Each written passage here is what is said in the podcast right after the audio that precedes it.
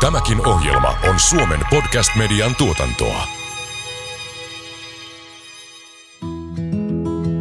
Kuuntelet Sotepodia, jossa pohditaan ratkaisuja hyvinvointialan ongelmiin.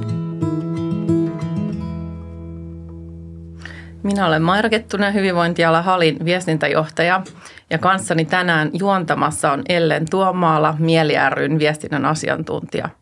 Ja meillä on aiheena erittäin tärkeä ja varmasti monia ihmisiä koskettava aihe, eli mielenterveys. Ja tänään on erityisesti tarkoitus puhua siitä, että miten, miten Suomessa voitaisiin parantaa mielenterveyspalveluja. Eli meillä on tänään vieraana Julia Sangervo, ja melkein tähän alkuun pyytäisin, että kertoisitko itsestäsi, kuka olet ja mitä teet, ja myös, että miten mielenterveysasiat ovat olleet sinun elämässäsi läsnä on psykologia, mielenterveysvaikuttaja, vaikutan niin kuin yhteiskunnallisesti, erityisesti mielenterveyteen liittyvissä kysymyksissä. Ja mulla on sitten jonkun verran luottamustoimia siihen liittyen, että on varakansanedustajana ja, ja aluevaltuutettuna. Ja sitten lisäksi on tehnyt jonkun verran tutkimustyötä liittyen niin kuin ilmastonmuutoksen mielenterveysvaikutuksiin. Ja mielenterveys on näkynyt niin kuin omassa elämässä, niin kuin, kuten meillä kaikilla tavalla aina. Että meillä kaikillahan on mielenterveys, vaikka me usein puhutaan siitä vaan sen sairausviitekehyksen kautta. Ja olen itse niin myös saanut kokea tätä meidän palvelujärjestelmää, että itse niin kuin uuvuin ja masennoin teini-ikäisenä ja en saanut siihen apua. Ja sitten se mun kohdalla johti siihen, että niin mulle tuli myöhemmin huumeongelma ja mulle jäi lukio kesken. Ja sitten pääsin lopulta sitten aikuislukion kautta, niin kuin sain uuden mahdollisuuden tavallaan sitten kouluttautumiseen ja pääsin sitten sieltä yliopistoon ja sitä kautta olen täällä nyt tänäänkin. Hienoa. No jos ajatellaan vähän mielenterveyspalveluiden tilannetta Suomessa, niin miten isossa kuvassa näet tilanteen ja miten tiivistäisit kaikista tärkeimmät asiat, että mitä, mitä juuri nyt olisi syytä tehdä? No kyllähän se niin kuin tilanne suoraan sanottuna on niin kuin katastrofaalinen, että me nähdään ihan niin kuin tutkimusdatasta, että miten niin kuin voimakkaasti se oireilu on lisääntynyt ja vaikuttaa koko ajan lisääntyvän. Ja kun me puhutaan mielenterveyskriisistä, niin mun mielestä se on tosi tärkeää jaotella niin kuin kahteen eri luokkaan niin kuin sen mukaan, että miten me niin kuin käsitellään sitä. Että se ensimmäinen on se niin kuin meidän palvelujärjestelmän kriisi, että miten meidän palvelujärjestelmässä on sellaisia puutteita, että miten me ei kyetä auttamaan niitä ihmisiä sillä tavalla kuin he tarvitsisivat. Mutta sitten taas toisaalta meidän ei pitäisi puhua vaan mielenterveyspalveluista tai sosiaali- ja terveydenhuollosta, koska hyvin vahvasti me nähdään, että monenlaiset yhteiskunnalliset rakenteet linkittyy mielenterveyteen ja siihen ihmisten oireiluun. Ja se olisi aika kestämätöntä, että me yritettäisiin ratkaista tätä tilannetta vaikka pelkästään terapialla. Että se oikeastaan on edes mahdollista, koska se oireilun määrä on niin suurta. Jos mietitään esimerkiksi vaikka korkeakouluopiskelijoita, joista joka kolmannella on masennus- ja ahdistusoireita, ja naisopiskelijoista lähes puolella, 40 prosentilla, niin ne on aika hurjia lukemia. Ja se on niin suuria lukuja, että meillä on hyvin vaikea niin pelkästään palvelujärjestelmän tasolla vastata siihen tarpeeseen. Ja toisaalta se herättää myös sen kysymyksen, että onko se edes järkevää. Että jos me niin nähdään, että on sellaisia rakenteita, jotka tuottaa sitä pahoinvointia, niin ei sitä kannata niin lähteä vaan niin kuin pelkästään yksilölähtöisesti korjaamaan. Mä itse näkisin äh, Mieli ryn äh, edustajana, että, että siinä vaiheessa, kun puhutaan mielenterveyspalveluista, niin ollaan jo äh, tavallaan äh, siinä tilanteessa, että ei ole huolehdittu välttämättä – mielenterveyden vahvistamisesta ja mielenterveyden, hyvän mielenterveyden edellytyksistä. Ja nämä on kaikki tosi tärkeitä, jos mietitään, että mielenterveys rakentuu ihan lapsuudesta asti, niin äh, siinä on tärkeää kaikki neuvola-aika ja vanhemmuus, varhaiskasvatus, peruskoulu – ja niin edelleen. Ja sitten äh, jos mennään työelämään, niin työelämäkin voi olla mielenterveyttä tukevaa tai se voi olla mielenterveyttä rikkovaa. Eli jos me puhutaan tosiaan mielenterveyspalveluiden kautta ainoastaan mielenterveydestä, niin me oikeastaan unohdetaan kauhean iso osa, osa siitä mielenterveydestä, joka meillä kuitenkin kaikilla on, niin kuin sä Julia hienosti äsken sanoit. Eli semmoinen meidän resurssi, ihan samalla kuin terveys, josta meidän joka päivä on tosi hyvä ja tärkeää huolehtia ja ylläpitää sitä. Ja sehän tapahtuu kaikissa näissä arkisissa kohtaamisissa, mitä meillä on joka päivä. Mutta sitten, että jos niitä mielenterveystaitoja, jos ne on vähän heikommat, niin sitten, ja se on tosi yleistä kanssa, että ei ole, ei ole välttämättä, ja on niitä just niitä rakenteita, jotka on mielenterveyttä heikentäviä, niin silloin toki tulee, ja tulee tämä mielenterveyspalvelutkin ja niiden tarve ö, esiin, ja, ja toki Suomessa on tosi paljon niidenkin saralla tehtävää. Mutta mun mielestä tässä koko, koko spektrissä olisi tosi paljon tehtävää siinä mielenterveydestä huolehtimisessa. Tosi paljon uutta asiaa ainakin minulle. No mitä Julia näet, että nyt kun meillä on uusi hallitus ja hallitusohjelmassa ainakin paljon puhutaan lasten ja nuorten hyvinvoinnista ja terapiatakuusta ja niin edespäin, niin uskotko, että ne keinot, mitä, mitä nyt esimerkiksi hallitus esittää, niin ne vievät asiaa eteenpäin ja ovatko ne riittäviä? No kyllä mä niin kuin kokonaisuutena sanoisin, että mun mielestä siitä hallitusohjelmasta valitettavasti puuttuu semmoinen ymmärrys siitä, että miten kaikki politiikka on mielenterveyspolitiikkaa.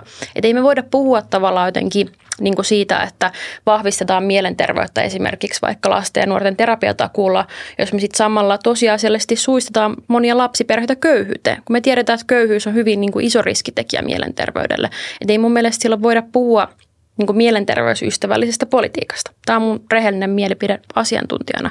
Mutta toisaalta kyllä mä niin kuin haluan myös kiittää ja kehua hallitusta siitä, että siellä on niin kuin monenlaisia uudistuksia, mitkä on ehdottoman tarpeellisia. Et esimerkiksi tämä psykoterapiakoulutukseen esitetty uudistus siitä, että psykoterapiapätevyydestä tulisi kaksiportainen. Että meillä olisi erikseen pätevyys lyhytterapioille ja pitkille kuntouttaville terapioille. Niin se on todella niin kuin tärkeä uudistus, mikä me ollaan pitkään tarvittu. Ja se on niin kuin monella tavalla heikentänyt ihan niin kuin vaikka potilasturvallisuutta turvallisuutta, koska tällä hetkellä kuka tahansahan saa sanoa olevansa lyhytterapeutti ja myydä Suomessa lyhytterapiaa. Ja meillä ei toisaalta niin kuin ole ollut meidän palvelujärjestelmässä oikein paikkaakaan sille lyhytterapialle ja myöskään niin kuin olla vaikka tässä terapiatakuussa puhuttu, niin, niin kuin taattu sitä, että olisi oikeus saada lyhytterapeuttisia interventioita. Niin tällaiset uudistukset on todella tärkeitä ja toisaalta, jos mietitään vaikka sitä lasten ja nuorten terapiatakuuta, niin ehdottomasti hieno askel, mutta toisaalta mun mielestä se on harmillista siitä, että siinäkin puhutaan vaan lapsista ja nuorista. Koska tällä hetkellä, jos mietitään meidän mielenterveyden palvelujärjestelmää, niin oikeastaan kaikista heikoimmassa asemassa on työttömät ja niin työkyvyttömät ihmiset, jotka on niin kokonaan työelämän ulkopuolella. Et esimerkiksi jos mietitään vaikka Kelan kuntoutuspsykoterapiaa, joka on tällä hetkellä käytännössä niin kuin ainoa tapa Suomessa saada niin kuin julkisin varoin psykoterapiaa, niin se on tarkoitettu vain ihmisille, jotka on niin kuin mm, on sellaisessa tilanteessa, että heillä on mahdollisuus työllistyä, mutta heidän työkyky on vaarassa tai vaarantunut että se niin on se edellytys, että sen takia esimerkiksi eläkeläinen ei voi saada kuntoutuspsykoterapiaa. Että se rajaa tosi paljon ihmisiä sen avun saannin ulkopuolelle. Ja minusta se on tosi huolestuttavaa ylipäätään, että miten meidän mielenterveyden palvelujärjestelmä on hyvin vahvasti kytkeytynyt just siihen, että halutaan panostaa niihin ihmisiin, joissa on tavallaan niin kuin mahdollisuus niin kuin myöhemmin tuottaa valtiolle verovaroja, että niin kuin tuottavaa niin kuin auttaa esimerkiksi vaikka lapsia tai nuoria tai sellaisia ihmisiä, jotka pystyy pysymään kiinni työelämässä mun mielestä se on niin kuin inhimillisesti, pidän sitä niin kuin epäoikeudenmukaisena, koska kyllä meidän pitäisi niin kuin nähdä, että mielenterveys on ihmisoikeus, joka kuuluu ihan jokaiselle. Kyllä. Kun sä oot hyvinvointialueen valtuutettu ja varakansanedustaja, niin, niin mitä sä, jos sä voisit itse päättää, niin mitä sä lähtisit heti ensimmäisenä muuttamaan? No se on iso kysymys, koska kyllä niin kuin mun mielestä yksi keskeinen ongelma on se, että meidän koko niin kuin sosiaali- ja terveydenhuollon niin kuin palvelujärjestelmä on rakentunut hyvin vahvasti fyysisen terveyden varaan. Ja se näkyy myös meidän lainsäädännössä monella tavalla. Että jos puhutaan esimerkiksi työturvallisuudesta, niin meidän työturvallisuuslainsäädäntö on rakennettu sillä ajatuksella, että ihmiset vaikka kuormittuu fyysisesti vaativassa tehdastyössä. Mutta me nähdään, että yhä enemmän niin kuin ne ongelmat liittyy nimenomaan mielenterveyteen ja varsinkin tietotyössä se kuormitus on nimenomaan mielenterveydellistä. Niin tämä niin kuin kokonaisnäkökulma puuttuu meidän koko niin kuin tästä niin kuin kokonaisuudesta. Ja samalla tavalla, jos mietitään esimerkiksi ihan vaikka niin kuin fyysisiä sairauksia, niin kuin vaikkapa ihan esimerkiksi vaikka diabeettista tai syöpäsairauksia, niin kyllä me niin puuttuu tavallaan niin sieltä puolelta se ymmärrys siitä, että miten niin ihmisen mieli ja mielenterveys vaikuttaa siihen. Että me nähdään, että psykologia vaikuttaa ihmiseen niin esimerkiksi siten, että kuinka hän motivoituu hoitoon, että ottaako hän lääkärin määräämiä lääkkeitä, noudattaako hän niitä toimenpiteitä, mitä hänellä on suositeltu. Ja sitten toisaalta se voi vaikuttaa niin hyvin vahvasti niin ihmisen vaikka toivon kokemukseen ja ylipäätään niin kuin kokonaisvaltaiseen hyvinvointiin. Että me nähdään, että niin kuin ihmisen mieli vaikuttaa todella voimakkaasti, mutta tämä kokonaisvaltainen niin kuin ymmärrys ihmisestä niin kuin psykofyysis-sosiaalisena kokonaisuudena, niin se mun mielestä puuttuu meidän terveydenhuollosta. Mutta sitten samaan aikaan kyllä mä pitäisin todella tärkeänä sitä, että me toteutettaisiin terapiatakuu, että olisi se lakisääteinen velvollisuus tarjota sitä terapiaa.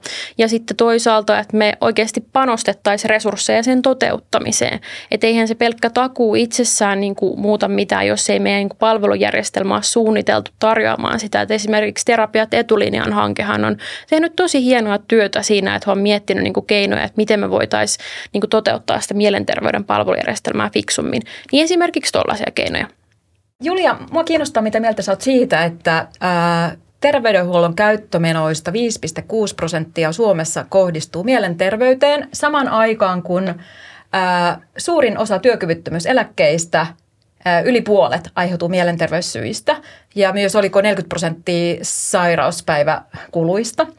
Ja jos verrataan näitä OECD-maita, niin tämä on todellakin pienin osuus, mitä Suomessa satsataan mielenterveyteen verrattuna esimerkiksi Ranskaan, jossa tämä osuus on 15 prosenttia. Mitä sanoisit tästä?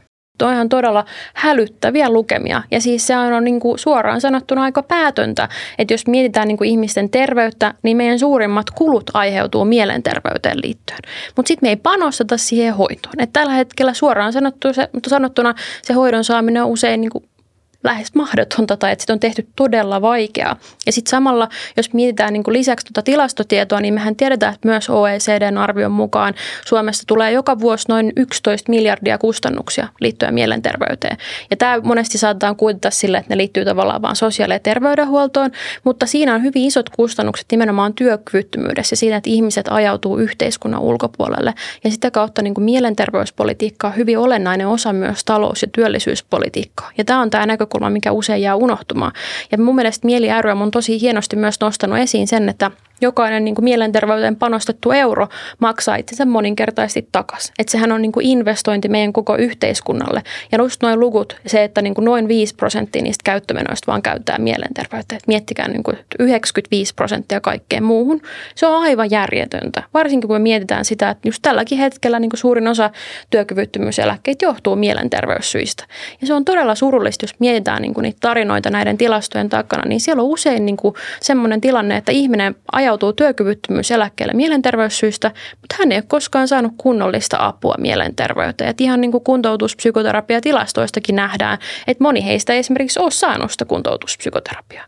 Ja kyllä se herättää sen kysymyksen, että kuinka paljon meillä on ihmisiä, jotka on niin kuin työelämän ulkopuolella, jotka olisi niin kuin, jos me oltaisiin pystytty toimimaan paremmin, niin jotka pystyisivät olemaan niin kuin osana tätä yhteiskuntaa. Se oli kiinnostavaa, että sä nostit tuon 11 miljardin euron kustannukset vuositasolla. Tämä OECDn tutkimus on itse asiassa viiden vuoden takaa vuodelta 2018, jonka jälkeen on tapahtunut kolmoiskriisi, jolloin todennäköisesti ne kustannukset on isommat, mutta OECD ei tee tätä vertailevaa tutkimusta kovin usein. Eli odotellaan, että milloin me saadaan seuraavaa dataa kehiin, mutta me ollaan täysin tottuneita tähän, että 11 miljardia vuodessa menee mielenterveys, heikentyneen mielenterveyden aiheuttamiin kustannuksiin. Me ollaan täysin fine sen kanssa. Ketään se ei kovin paljon kiinnosta, paitsi ehkä niitä, jotka toimii mielenterveysalalla tai puhuu sen mielenterveyden puolesta. Mutta samaan aikaan esimerkiksi 22 viime vuonna otettu valtion velka oli 12,7 miljardia euroa. Todennäköisesti se on voinut olla hyvinkin sitä samaa luokkaa jo tämä mielenterveydenkin, heikentyneen mielenterveyden aiheuttamat kustannukset vuonna 2022. Ja tästä on ihan valtava huuto, että näin iso valtionvelka ja näin paljon tarvittiin koronapandemia vuonna lisävelkaa, mutta sitten kun näitä verrataan, ne on lähestulkoon saman suuruista nämä summat. Juu. Niin kukaan ei huuda, että miksi me hyväksytään joka vuosi tämä, tällainen mielenterveysvelka. Niinpä, meidän pitäisi puhukin siitä, että meillä on mielenterveysvelka. Ja se on niin kuin jännä, että miten niin kuin, no, se on valtava summa, se 11 miljardiakin, mikä on todennäköisesti vielä suurempi, mutta se on valtava summa. Että esimerkiksi nyt tämä niin kuin uusi ä, alijäämä, mikä valtion budjetissa oli, niin sekin oli 11,5 miljardia. Ja se alijäämä on niin kuin aiheuttanut sen, että meidän on pitänyt leikata tai hallituksen on pitänyt heidän mielestään leikata niin paljon esimerkiksi nyt vaikka sosiaaliturvaetuuksista ja sosiaali- ja terveydenhuollosta, niin kyllä se niin kuin herättää sen niin kuin kysymyksen, että eikö tämä asetelma on vähän jotenkin hassu, että me niin kuin ollaan niin huolissaan siitä valtionvelasta, mutta sitten jotenkin tämä mielenterveystilanne nähdään jotenkin semmoisena, minkä voi jotenkin sivuuttaa ja ohittaa, että, niin kuin, että sillä nyt jotenkin ei vähän niin kuin voi mitään, tai että niin kuin nähdään, että se on niin kuin irrallisena tästä niin kuin laajemmasta talouden kysymyksestä. Vaikka se 11 miljardia, se on todella suuri summa, jos mietitään koko niin kuin sitä valtion budjettia. Pystyttäisiin niin kuin säästämään niin kuin taloudellisesti ihan massiivisesti, jos me panostettaisiin mielenterveyteen, mutta sitten toisaalta niin tavallaan mua välillä harmittaa, että se keskustelu kääntyy niin usein niin kuin rahaan. Että me nähdään, että se mielenterveyden arvo on niin kuin ennen kaikkea niin kuin niissä mahdollisissa kustannussäästöistä. Tai niin kuin, että haluaisin, että nähtäisiin, että se olisi niin kuin inhimillisesti arvokasta. Että ihmiset voi elää hyvää elämää, että heillä on niin kuin mielenterveys kunnossa ja että he saa apua, jos se tarvitsee sitä. Että se on se niin kuin iso kysymys, mistä meidän pitäisi yhä enemmän puhua, mutta sitten tavallaan jotenkin valitettavasti, kun tämä niin kuin politiikan niin kuitenkin se kärki tuntuu aina olevan taloudessa, niin sitten tämä niin mielenterveyskeskustelukin on pakko kääntää siihen osaksi sitä talouskeskustelua, mitä se ehdottomasti on. Hmm. Ja vielä tästä 11 miljardin äh, summasta, niin sehän koostuu just äh, niin kuin sosiaalietuuksista ja, ja terveydenhuollon kustannuksista, mutta siinä on myös iso osa näitä työnantajien menetettyjä ikään kuin tuloja. Eli Kyllä. Eli se, se, on, se ei ulotu pelkästään niin kuin julkisen sektorin budjettiin, vaan se vaikuttaa myös yksityisen sektorin niin kuin talouteen. Kyllä, todella tärkeä nosto ja sitä ei useinkaan tosiaan niin kuitenkin vaan niin huomioida, että mitkä ne kustannukset työnantajille on. Vaikka siis toki niin kuin musta se on ollut hyvin tervetullutta, että niin nykyään työelämässä puhutaan enemmän mielenterveydestä ja työnantajatkin on niin nähnyt sen, että miten ne vaikuttaa niin esimerkiksi niin kuin, ö, yritysten taloudelliseen tilanteeseen, että jos niin kuin heidän työntekijät uupuu ja joutuu jäämään työstä pois, niin mun mielestä se on tosi hyvä, että nyt me ollaan niin selvästi alettu kiinnittää siihen enemmän huomiota, mutta sitten tuntuu, että jotenkin se niin kuin, tällä niin kuin valtion tasolla, niin sitä ei ole niin kuin samalla tavalla. Me puhutaan paljon, mutta me tehdään vähän. Joo, mutta mäkin olen samaa mieltä, että kyllä puhutaan aika paljon. Mm. Että verrattuna vaikka kymmenen vuoden takaiseen tilanteeseen, mun mielestä tuntuu, että harva se päivä niin on, on joku juttu mielenterveydestä ja mielenterveysasioista ja se on varmasti, varmasti meidän kaikkien mielestä hyvä. Mutta sitä olisin kysynyt, että luuletteko tai te tiedätte, että vaan luule, että johtuuko osittain näiden palveluiden heikko saatavuus niin työvoimapulasta? Onko se jonkinlainen syy? Joo, ja se onkin aika niinku kiinnostavaa, että miten niinku sekä tämä niinku mielenterveyden kriisi että työvoimapula myös linkittyy toisiinsa, koska aika usein meillä jää huomiota se, että myös niinku sosiaali- ja terveydenhuollon ammattilaisilla on paljon mielenterveysoireilua ja erityisesti uupumusta ja myös niitä mielenterveysperustaisia sairaspoissaoloja. Et silleen ne vaikuttaa myös toisiinsa ja toisaalta myös sit ylipäätään niin kuin sosiaali- ja terveydenhuollon heikko resurssitilanne ja myös se vähän niin kuin heikko arvostus ja palkkaus, niin näkyy myös siinä, että ihmiset ei samalla tavalla hakeudu sinne alalle, mikä sitten taas niin kuin lisää entisestään niin kuin sitä työvoimapulaa ja olemassa olevien työntekijöiden kuormitusta. Että kyllä niin kuin ehdottomasti ne linkittyy vahvasti myös toisiinsa. Mutta mä näkisin siltikin myös tämän perinteisen mielenterveyden stigma, eli häpeäleima siellä taustalla. Eli ajattelen, että se se on niin aliarvostettu ää, aihe perinteisesti ollut ja monet mielenterveysaiheista siis nimenomaan heikentyneen mielenterveyden aiheesta ollut tabuja meidän yhteiskunnassa, niin kyllä se heijastuu suoraan se aliarvostus myös siihen, ettei resurssoida. Tämä on musta toinen puoli tätä asiaa. Samoin jos mietitään niin kuin jälleen niitä terveydenhuollon käyttömenoja ja sitä, että miten niin kuin säälittävän pieni prosenttiosuus siihen mielenterveyteen menee, niin kyllä se mun mielestä kertoo myös siitä stigmasta ja siitä vähäisestä arvostuksesta sitä alaa kohtaa. Jotenkin ylipäätään, että miten on ollut valitettavasti semmoinen niin pitkä perinne, että jotenkin mielenterveystyötä ei ole nähty yhtä arvokkaana kuin sit vaikka esimerkiksi jotain sydänkirurgiaa. Että se jotenkin aina niin kuin on jäänyt paitsioon siinä. Ja se on myös kiinnostavaa, kun katsotaan niin kuin tilastotietoa siitä, että miten niin kuin muita niin kuin lääketieteen aloja on niin kuin resurssoitu huomattavasti enemmän vaikka viimeisemmän 20 vuoden ajalla. Että se psykiatrian rahoitus on pysynyt siinä samalla sillä aikaa, kun muut kustannukset ja niin kuin myös ne resurssit on nousseet. Että on panostettu enemmän niihin muihin. Ja ylipäätään niin kuin toisaalta, kun mietitään sitä resurssitilannetta, niin tämähän on hyvin pitkän aikavälin kehitys tämä vähäinen resurssitilanne. Että erityisesti 90-luvun laman aikaan niin karsittiin todella massiivisesti noista psykiatrian puolen osastopaikoista. Ja silloin siinä oli jotenkin vähän niin kuin se ajatus, että niin kuin siirretään niitä resursseja avohoitoon, eli sinne niin kuin avopuolen tukeen, mutta sitä siirtymää ei koskaan tehty. Se ne resurssit vaan hävis ja sitä ei koskaan paikattu niin kuin koko tämän 30 vuoden aikana. Ja se niin kuin hinta, mitä silloin niin kuin niistä huonoista päätöksistä, mitä lama-aikana tehtiin, niin me maksetaan sitä yhä niin kuin tänä päivänä niin kuin siinä, että miten niin kuin nämä palvelut ei toimi ja miten ihmiset ei saa apua ja miten ihmiset voi huonosti ja jää pois työelämästä. Tämä on minusta sen takia myös kiinnostavaa, että äh, tavallaan tämä aliresurssointi, kun huomioi, miten niin kuin tuottavaa kuitenkin esimerkiksi psykoterapia on. Kyllä. Ja terveystalo on suomalainen toimija, joka on tietenkin äh, meidän kaikkien tuntema, tehnyt tämmöisen lyhyt psykoterapian vaikuttavuudesta tutkimuksen. Kiinnostavaa tässä on se, että kysymys ei ole edes mistään pitkästä kuntoutuspsykoterapiasta, vaan tällaista lyhyt psykoterapiasta. Se vähensi sairauspoissaoloja 40 prosenttia. Ja sitten muitakin vastaavia arvioita on, että psykoterapia todella on vaikuttavaa ja sen tuottavuusefektit on aika isoja. Että tämä on tosi kiinnostavaa, että, että miksi tämmöistä näin tuottavaa toimintaa, miksi se kuitenkin aliresurssoidaan näin vahvasti. Ja kysymys tosiaan on osittain, niin kuin sä sanoit, siitä työvoimapulasta myös. Mm riittävästi ei ole psykoterapeutteja tarjolla ja ilmeisesti niin kuin just koulutuksessakin on puutteet, siis koulutusten, koulutettavia alkumäärässä on puutteita. On ja jos mietitään ihan niin kuin tällä hetkellä psykoterapiakoulutuksen hinta, niin siis sehän on niin kuin aivan päätöntä, että siis Suomessa on pääsääntöisesti ilmainen koulutusjärjestelmä, tarjotaan maksuton koulutus kaikille. Ja sitten meillä on niin psykoterapeutti, tämmöinen ala, mistä on valtavasti pulaa, mikä on yhteiskunnallisesti hyvin tärkeä, niin sitten psykoterapiakoulutus saattaa maksaa noin 30 50 000 euroa sille yksittäiselle koulutettavalle. Niin kuin esimerkiksi jos mä haluaisin kouluttautua psykoterapeutiksi, niin mun pitäisi niin kuin valmistautua maksamaan se 30 000 euroa täysin itse. Että siihen ei saa mitään niin kuin, minkäänlaista valtioavustusta. Tämähän on niin kuin aivan jotenkin siis niin kuin päätöntä, jos varsinkin mietitään sitä, että tällä hetkellä psykoterapeutit on keskimäärin aika iäkkäitä ja hyvin merkittävä osa heistä ja joka vuosi eläkkeelle. Et periaatteessa meidän niin kuin psykoterapeuttien määrä niin kuin vähenee jatkuvasti. Et se on hyvin huolestuttava se tilanne ja kyllä se niin kuin näkyy siinä, jos kysyy ihan keltä tahansa ihmiseltä, joka on yrittänyt hakea niin kuin Kelan kuntoutuspsykoterapiaa, niin on voinut saada Kelalta sen päätöksen, että niin kuin on oikeutettu siihen, mutta sitä terapeuttia vaan ei löydy mistään, koska kaikkien vastaanotot on vaan niin täynnä. Mm, kuulostaa hurjalta. Mm.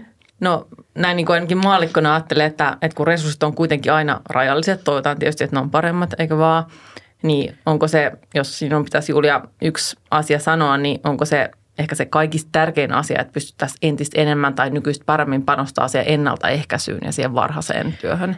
Kyllä, ehdottomasti meidän pitäisi niin kuin yhä enemmän siirtää niitä resursseja siihen ennaltaehkäisyyn. Että usein me jotenkin puhutaan ennaltaehkäisystä sille, että se vähän niin kuin tarkoittaisi sitä, että pääsee niin kuin varhaisessa vaiheessa palvelujen piiriin. Mutta ei, meidän fokuksen pitäisi olla nimenomaan sitä, että miten niin kuin, niin kuin meidän yhteiskunta tuottaisi itsessään hyvinvointia sille, että ihmiset ei tarvitsisi niitä palveluita. He ensin niin kuin käteenkään sairastuisi.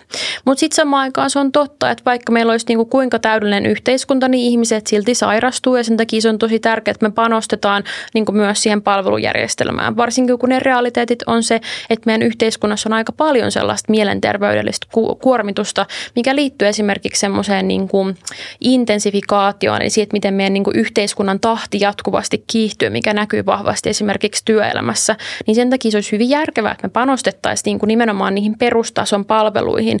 Et varsinkin, koska meillä on tutkimusnäyttöä myös siitä, että se hoito on sitä vaikuttavampaa, mitä niin kuin varhaisemmin se alkaa. Et useinhan niin kuin ihmisellä saattaa nyt olla sellainen tilanne, että hän saattaa niin kuin nyt vaikka pohtia, että onkohan mä masentunut, ja sitten sen jälkeen hän hakee niin kuin vaikkapa terveyskeskuslääkärin niin kuin ajanvarausta, niin kuin, että hän pääsee keskustelemaan asiasta. Siinä saattaa mennä muutamia viikkoja esimerkiksi. Sitten kun hän pääsee sinne, niin sitten se prosessi tavallaan alkaa ja sitten siinä vaiheessa esimerkiksi saadaan mainita tämä mahdollisuus tästä Kelan kuntoutuspsykoterapiasta, jos on edellytys, että pitää olla vähintään eikö se kolme kuukautta niin kestänyt hoitosuhde, mikä usein toteutetaan sille, että tapaa sairaanhoitajan muutaman kerran. Ja sitten siinä vaiheessa, kun se on täynnä, niin sitten voi saada sen niin kuin lausunnon psykoterapiaan ja sitten siinä vaiheessa yleensä alkaa se, niin kuin, että alkaa etsimään sitä psykoterapeuttia – ja tuota, toisaalta myös monella on se tilanne, että ei niin saa sitä lausuntoa, koska ne psykiatrian vastaanot on niin tukossa. Että nämä prosessit on tosi pitkiä, niin kuin siitä hetkestä, kun se ihminen toteaa, että nyt mä tarvitsisin apua, niin siinä voi mennä pahimmillaan vuosia että se varsinainen prosessi alkaa. Ja usein ne tilanteet on siinä vaiheessa sillä tavalla kroonistunut, että sitten se avun tarve on kasvanut ja tarvitaan niin kuin yhä entistä enemmän apua. Mutta jos me pystyttäisiin niin kuin vaikuttaa siihen ihmiseen siinä vaiheessa, kun hänellä herää ensi kertaa se tunne, että nyt mä tarvitsisin apua, jos me siinä tilanteessa pystyttäisiin kohdentamaan esimerkiksi niin kuin vaikka 5-10 kerran tämmöinen niin kuin lyhytterapeuttinen interventio, niin meillä on valtavasti tutkimusnäyttöä siitä, että silloin me pystytään niin kuin oikeasti auttamaan niin kuin aika tavallaan vähäiselläkin niin kuin resurssilla sitä ihmistä kunhan se tapahtuisi tarpeeksi pian sen jälkeen, kun se niin kuin avun tarve on herännyt. Mä vielä nostasin tämän sun hyvän kysymyksen näistä ehkäisevistä ja mielenterveyttä tukevista palveluista. Mä mietin, että jos meillä on niinku semmoinen yhteiskunta, joka tukee mielenterveyttä jo sieltä ihan vauva-iästä, ehkä neuvola-iästä ja raskausvaiheesta asti, niinku mm. niinku, koska ne vanhemmat on taas siinä avainasemassa ja siitä lähdetään sitten – ää, niin kuin kasvavan ihmisen mukana ja kaikissa vaiheissa varhaiskasvatuksessa saa tukea mielenterveyteen ja näin poispäin, niin silloinhan meillä kuitenkin myös väheni sitä palveluiden ja avun tarve. Kyllä. Ja myös sellaisia niin kuin tutkimuksia on tehty, että kaikista vaikuttavinta ja kaikista tuottavinta on se, että jos on esimerkiksi jotain vanhemmuuden haasteita, vaikka vanhemman ja vauvan vuorovaikutuksessa tai, tai siinä, että jos on jotenkin haavoittuvassa asemassa oleva perhe, että jos he saa tässä vaiheessa tukea, kun lapsi on pieni, niin siihen vuorovaikutukseen, niin se on kaikista tuottavin sijoitus mielenterveyteen. Joo, olipas hyvä nosto. Mä haluaisin taas astuu vähän niiden sosiaali- ja terveyspalveluiden ulkopuolelle. Mm. Eli tavallaan sitä hyvää mielenterveyttä rakennetaan myös just – vaikkapa siellä neuvolassa, että vanhemmat saa sitä hyvää tukea, kuinka lapsen kanssa ollaan vuorovaikutuksessa. Meillä on semmoinen tunnepöytäteatteri Mieli ryn tuottamana, jota päiväkodin työntekijät on käyttänyt lasten kanssa, jossa opitaan vaikkapa tunnetaitoja tai vuorovaikutusta, kaveritaitoja. Tai ihan samalla tavalla niin Mieli on kouluttanut jo vuosikausia peruskouluopettajia näistä ta- tunnetaidoista ja vuorovaikutustaidoista. Ja Mieli ansiosta on myös nämä saatu tuonne opetus, valtakunnalliseen opetussuunnitelmaan nämä asiat, mielenterveystaidot. Niin tavallaan tämä on niinku se toinen puoli, että, että me jatkuvasti rakennetaan niitä resursseja, niitä mielenterveyden resursseja ja voimavaroja näissä arkisissa kohtaamisissa. Ja kun sä sanoit, että mielenterveys kuuluu ihan jokaiselle yhteiskunnan sektorille, niin se todella on näin ja kaikilla – politiikan lohkoilla vaikutetaan ja rakennetaan mielenterveyttä. Joo, tosi hyvin sanottu ja hyvä kun nostit tuon varhaiskasvatuksen esimerkiksi semmoisesta niin hyvin kustannustehokkaasta keinosta edistää mielenterveyttä. Ja mä niin kuin sanoisin, että siinäkin voitaisiin hyödyntää enemmän niin kuin myös mielenterveyden ammattilaisten apua siinä semmoisessa ennaltaehkäisevässä työssä, missä ei puhuta niin kuin yksilövastaanotoista. Et esimerkiksi tällä hetkellä, jos mietitään oppilashuollon palveluita, eli lakisääteisiä koulupsykologia- kuraattoripalveluita, niin usein niin kuin sitä kautta me puhutaan niin kuin vaan niistä yksilövastaanotoista, mutta siinä keskustelussa jää usein paitsi on se, että koulupsykologeilla, kuraattoreilla on niin kuin lakisääteinen velvollisuus tehdä ennaltaehkäisevää yhteisötyötä joka tarkoittaa siis sitä, että he tukee esimerkiksi opettajia ja sen koulun henkilökuntaa siinä heidän niin kuin kasvatustehtävässä, että miten he voivat niin auttaa koulun henkilökuntaa tukemaan niin kuin sekä oppilaiden mielenterveyttä, mutta ylipäätään niin kuin heidän oppimista. Ja me voitaisiin tehdä niin kuin silleen, että me panostettaisiin tähän myös aikaisemmin siellä varhaiskasvatuksessa, että me laajennettaisiin nämä lakisääteiset oppilashuollon palvelut myös varhaiskasvatukseen, koska siinä ei oikeastaan mitään niin kuin tutkimukseen perustuvaa niin kuin syytä, minkä takia meidän kannattaisi pitää nämä palvelut lakisääteisinä vasta sit siinä vaiheessa, kun lapsi aloittaa niin kuin alakoulun. Että me niin kuin nähdään tutkimuksista, että niin kuin mielenterveydellä hyvin niin kuin keskeisiä asioita asioita tapahtuu jo aikaisemmin, nimenomaan alle viiden vuoden iässä siinä niin kuin pikkulapsivaiheessa, ja me tarvittaisiin siihen jo sitä varhaisempaa mielenterveyden tukea ja asiantuntemusta. Ja tällä ei tosiaan välttämättä tarkoita mitään yksilövastaanottoja, vaan sitä, että niin kuin, erityisesti jos me puhutaan lapsista, niin mitä pienempi lapsi on kyseessä, niin sitä vähemmän meidän pitäisi kohdistaa sitä interventiota siihen itse lapseen, vaan enemminkin niihin aikuisiin, jotka on hänen ympärillään, koska he vaikuttaa massiivisesti siihen lapsen hyvinvointiin. Ja tämä tarkoittaa esimerkiksi just vanhempia ja sitten sitä varhaiskasvatuksen henkilökuntaa. Että miten me voitaisiin tukea niitä varhaiskasvatuksen opettajia siinä heidän tärkeässä kasvatustyössä, että miten he voisivat niinku edistää paremmin lasten mielenterveyttä. Ja sitten samoin toki myös just nimenomaan, miten me voidaan auttaa vanhempia siinä tärkeässä kasvatustehtävässä. Tässä oli hyvä esimerkki työstä, mitä järjestöt tekee. Sä oot siis Mieli rystä, mutta meillä on paljon muitakin järjestöjä, jotka tekee tosi tärkeää mielenterveystyötä. Niin niin oletteko huolissanne, uskon, että olette näistä hallituksen aikeista, että vuodesta 2027 lukien, niin muistaakseni peräti neljäsosa järjestöille kohdistetusta tuesta on nyt leikkausuhan alla, niin millaisia riskejä näette tässä nimenomaan niiden järjestöjen osalta, jotka tekee mielenterveystyötä? Sehän on siis todella, niin kuin, todella lyhytnäköistä niin kuin, säästöpolitiikkaa, että siis eihän niin kuin, tota kautta saada niitä säästöjä, kun me järjestöt tekee ihan valtavan tärkeää työtä ihmisten mielenterveyden ja niin kuin, yhteisöllisyyden ja hyvinvoinnin tukemisessa. Ja ylipäätään niin kuin, Suomi on aika niin kuin, kansainvälisestikin vähän poikkeus siinä, että miten niin kuin, paljon meillä on niin kuin, näitä järjestökentän palveluita. Että Suomen niin kuin, sosiaalipolitiikassa on aika semmoinen pitkä perinne, että järjestöt on osin niin kuin, myös joutunut ottamaan kontoilleen semmoisia palveluita, joita meidän sosiaali- ja terveydenhuoltojärjestelmän pitäisi tarjota, mutta nyt meidän järjestöt tuottaa niitä. Esimerkiksi vaikkapa Mieli ryn tarjoama niin kuin kriisipuhelin ja sekaisin chat, niin ne on sellaisia palveluita, joita meidän sosiaali- ja terveydenhuoltojärjestelmä ei tarjoa. Ne on valunut sinne järjestösektorille ja se on ihan äärimmäisen tärkeää työtä, koska valitettavasti siis tuommoisia palveluita niin kuin todella tarvitaan ja siihen tarpeeseen ei pystytä tällä hetkellä vastaamaan siellä niin kuin sosiaali- ja niin kuin terveyspalvelujen puolella. Et se on mun mielestä niin kuin vaan siis todella lyhytnäköistä, koska niistä mieli ry, niin kuin varmaan osat itse sanoa niistä tilastoista paremmin, mutta näkyy, että miten niin kuin se, niiden palveluiden niin kuin käyttö on vaan kasvanut. Esimerkiksi kriisipuhelimeen on niin kuin hyvin vahvasti noussut ne puhelinsoitot, mitä tulee. Ja esimerkiksi ne on just semmoisia palveluita, me ollaan parhaimmillaan pelastaa ihmisen henki. Että sinnehän saattaa soittaa semmoinen ihminen, joka on niin kuin akuutissa itsemurhavaarassa. On tota, itsekin aikoina opiskeluaikana ollut vapaaehtoisena tuossa Mieli ryn sekaisin chatissa ja näin ihan niin kuin ommin käsin sen, että miten tärkeää ennaltaehkäisevää työtä se on ja miten sinne niin kuin hakeutuu paljon sellaisia nuoria, jotka on niin kuin hyvin yksin ja että he ei ole saanut mistään apua ja heillä on niin kuin todella niin kuin voimakas hätä siinä hetkessä. Ja niin kuin parhaimmillaan niin kuin tavallaan siinäkin niin kuin yhdessä keskustelussa pystytään niin kuin vakauttaa se tilanne sillä tavalla, että niin kuin jotenkin se tilanne lähtee menemään eteenpäin. Niin musta se on jotenkin aivan kuin käsittämätöntä, että niin kuin tommosista palveluista me ollaan niin kuin nyt leikkaamassa. No mitä muuta me voidaan tehdä, jotta tällaisia leikkauksia ei tule ja mielenterveyspalvelut ja mielenterveysasiat ylipäätään saisi sais nykyistä paremman jalansijan muuta kuin puhua. Tämä on tärkeä keskustelu ja, ja sitten sanoit sen tutkimustiedon, mikä on, mikä on varmasti tärkeä, mutta mitä muita keinoja meillä on, meillä on ikään kuin repertuarissa? No kyllä mä niin kuin haluaisin myös herätellä ihmisiä ajattelemaan sitä, että niin kuin yhteiskunta olemme me kaikki. Ja että se on tavallaan myös meidän kaikkien niin kuin aktiivisuuden varassa sitä, että me saadaan muutettua toisaalta stigmaa ja haitallista, haitallisia mielenterveyteen kohdistuvia asenteita niin kuin uudenlaisiksi. Että me opitaan ymmärtää se, että mielenterveys on osana meidän kaikkia ja meidän kaikkien pitäisi huomioida se.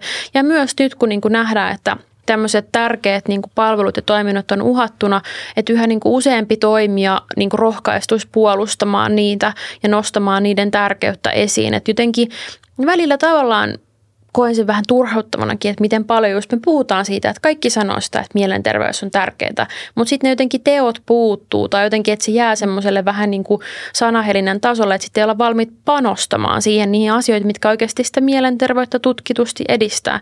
Mutta se on vaikea kysymys ja sitten toisaalta se on musta – harmillista, että monesti ne ihmiset, jotka on niin jo valmiiksi heikossa asemassa, esimerkiksi kärsinyt paljon mielenterveyden vuoksi, niin sit he, on se, he, on, he on ne, niin kuin, jotka joutuu tavallaan niitä palveluita puolustamaan. Et toivoisin sen takia, että mahdollisimman moni niin kuin yhteiskunnallinen toimija niin kuin ottaisi kantaa niin kuin sen mielenterveyden niin kuin tärkeyden puolesta ja siitä, että vaadittaisiin niitä panostuksia, että me muutettaisiin niin kuin sitä, että miten me näitä niin kuin palveluita resurssoidaan ja toisaalta myös niin kuin laajemmin niin kuin nähtäisiin se, että miten me voitaisiin niin kuin edistää sitä, että jokainen pystyisi niin kuin osana tätä yhteiskuntaa, että pystyisi esimerkiksi pysymään työelämässä, vaikka olisi jotain yksilöllisiä haasteita.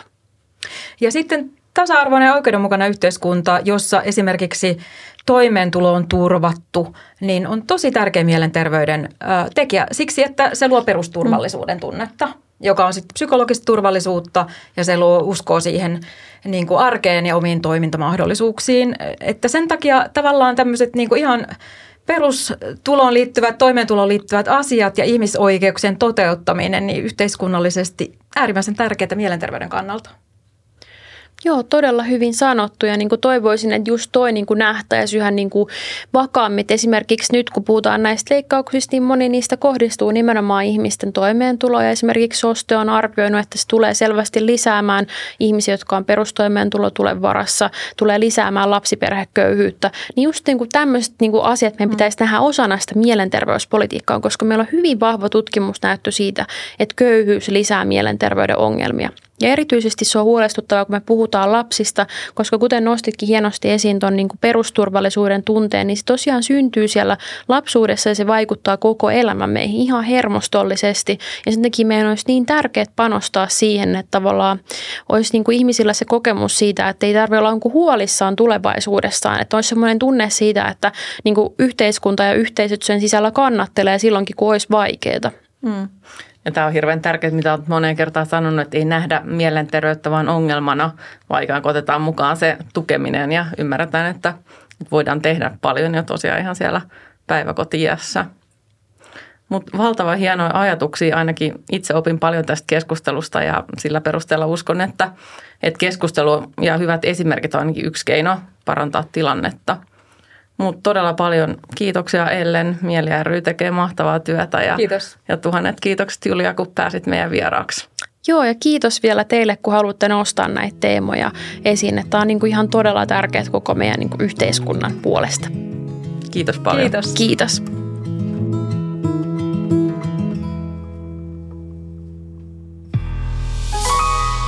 Tämän ohjelman tuotti Suomen Podcast Media.